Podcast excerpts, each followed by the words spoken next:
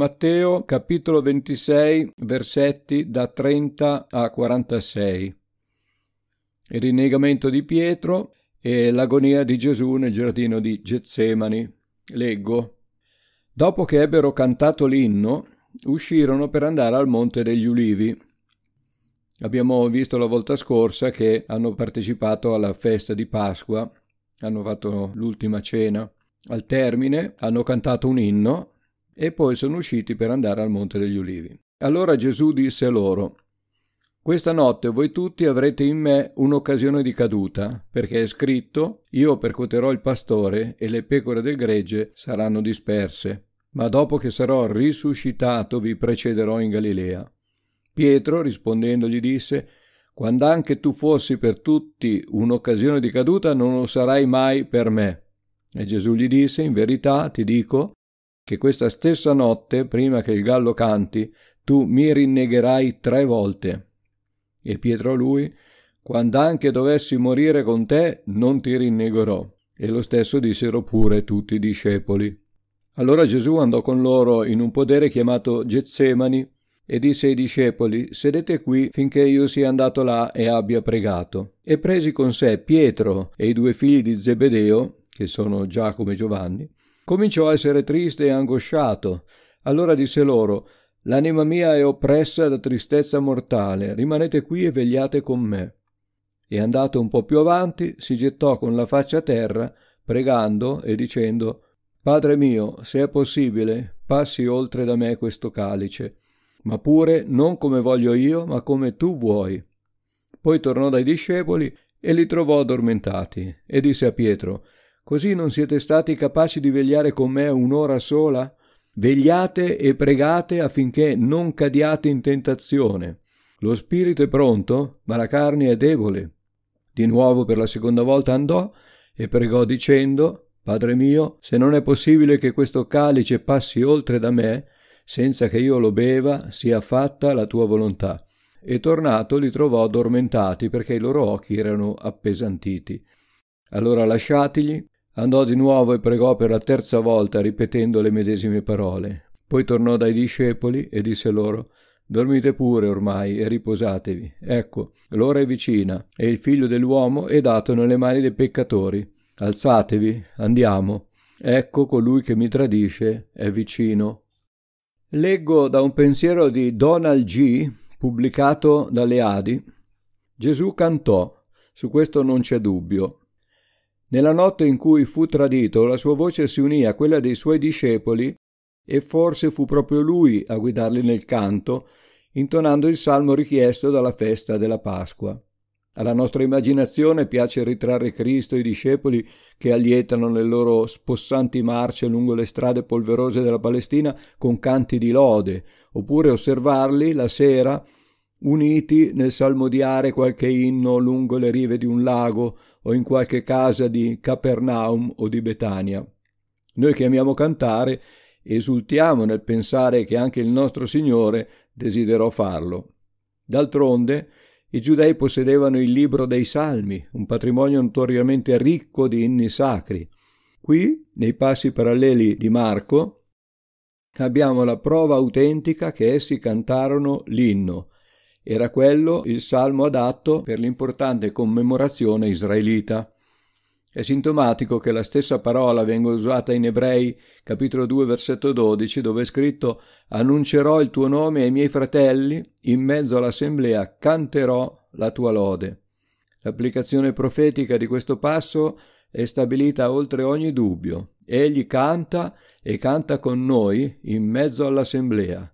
Sulla terra molti furono gli alleluia usciti da quelle sacre labbra e la presenza invisibile del suo spirito in mezzo alla Chiesa continua a suggerire quel tipo di lode e di adorazione. La struggente bellezza del passo evangelico ne esce immensamente arricchita quando consideriamo in quale circostanze il Signore cantò. Cantò mentre stava andando al martirio. Ora veniamo noi al nostro testo. Nuovamente Gesù annuncia ai discepoli ciò che gli accadrà a breve. Parla della sua morte e della sua risurrezione, ma i discepoli si fermano a considerare soltanto la sua morte. Ma perché? dopo essere stati tre anni in compagnia del Maestro ed essere stati già informati che sarebbe morto e risorto, non riuscivano ancora a capire ciò che doveva accadere, non riuscivano a ragionare in modo spirituale. Pietro è il primo ad opporsi alla morte di Gesù. Era già successo quando dopo aver ricevuto da Dio la rivelazione di chi fosse Gesù, vi ricordate, disse questo non ti accadrà mai e si prese una bella sgridata dal Signore, che gli disse vattene via da me, Satana, tu mi sei di scandalo, non hai il senso delle cose di Dio ma delle cose degli uomini. Questo l'abbiamo visto in Matteo 16, versetto 23. Pietro non ha ancora imparato a ragionare in modo spirituale. Ma come biasimarlo? Non siamo anche noi così? Quante volte il Signore ci dovrà riprendere perché cadiamo sempre negli stessi errori? È proprio in queste occasioni che ci rendiamo conto di quanto sia importante essere ripieni di Spirito Santo, perché è la sua presenza in noi che ci permette di ragionare in modo spirituale e vedere ciò che gli occhi naturali non possono vedere. Il suo cambiamento, il cambiamento di Pietro e quello degli altri apostoli, lo si vedrà dopo Pentecoste, quando, ripieni di Spirito Santo, annunceranno il Vangelo in ogni luogo e affronteranno la persecuzione, anche il martirio. Pietro dice di difendere Gesù fino alla morte e anche gli altri discepoli concordano, anche loro si uniscono a Pietro. Nemmeno noi ti tradiremo, Signore. Siamo pronti a morire con te. Per capire veramente quale sarebbe stata la loro forza, ovvero la loro debolezza, dovevano fare l'esperienza del rinnegamento e rendersi conto che senza il sostegno dello Spirito Santo le buone intenzioni non bastano. Non sappiamo perché Gesù portasse con sé Pietro, Giacomo e Giovanni separandoli dagli altri. Lo aveva già fatto sul monte della trasfigurazione. Ora li porta con sé per assistere alla sua agonia nel Getsemani. Forse li riteneva più spirituali degli altri? O forse erano, li riteneva i più bisognosi? Non lo sappiamo.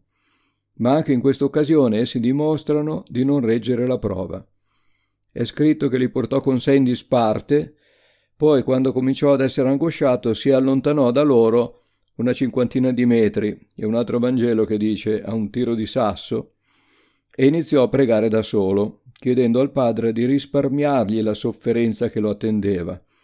Risparmiare questo calice significava risparmiare la sofferenza che lo attendeva.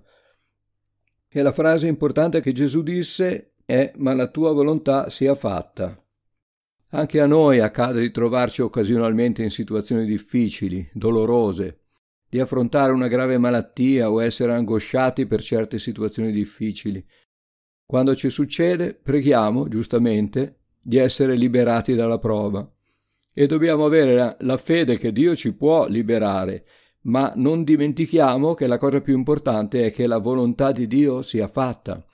Non conta ciò che vogliamo noi, perché le nostre valutazioni del problema che viviamo sono limitate, incomplete, ma Dio ha progetti per noi che prevedono solo il nostro bene finale.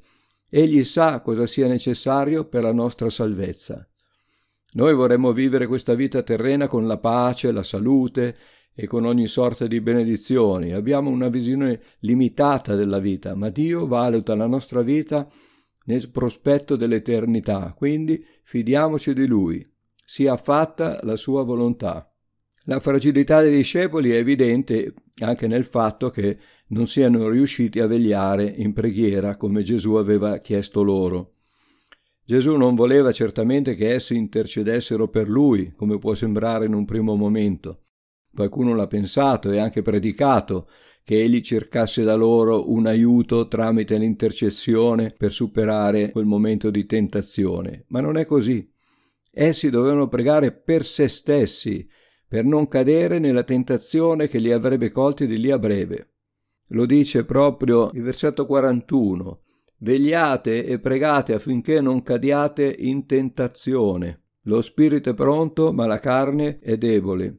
Attraverso la preghiera dovevano trovare la forza di accettare ciò che stava per accadere, cioè l'arresto di Gesù, la sua tortura e infine la crocifissione. Gesù pregava per se stesso, ma non dimenticava i discepoli e tornava a vedere se vegliavano in preghiera. Lo fece tre volte e la terza volta lasciò perdere. Gesù attraverso la sua preghiera vinse la sua battaglia, da solo. Fu una prova dura e per via della grande angoscia sudava gocce di sangue, ma vinse, vinse da solo. Si stava caricando dei peccati di tutta l'umanità ed è comprensibile questa sua angoscia. Un solo mio peccato mi fa perdere la pace e non riesco proprio ad immaginare come Gesù abbia potuto sopportare i peccati di tutta l'umanità. Il culmine della sofferenza l'avrebbe vissuto sulla croce, abbandonato dal Padre, quando disse Padre mio, perché mi hai abbandonato? Ma il Padre non poteva più avere comunione con lui, perché era carico di peccato. Che i discepoli non riuscirono a vegliare in preghiera è stato forse un bene. Qualcuno li avrebbe innalzati alla posizione di corredentori insieme a Gesù. Ma Gesù non ha né corredentori né corredentrici. La battaglia contro Satana l'ha combattuta e vinta da solo. E questo dovrebbe essere un esempio per noi. Possiamo vincere le nostre battaglie contro il male solo con la preghiera. Ormai l'ora dell'arresto era vicina. Giuda stava arrivando con i soldati e molti giudei armati di bastoni per arrestarlo. Il maestro arrestato e i discepoli in confusione. Si stava realizzando la profezia di Zaccaria, capitolo 13, verso 7, dove è scritto Insorgi, o spada, contro il mio pastore, contro l'uomo che mi è compagno, dice il Signore degli eserciti.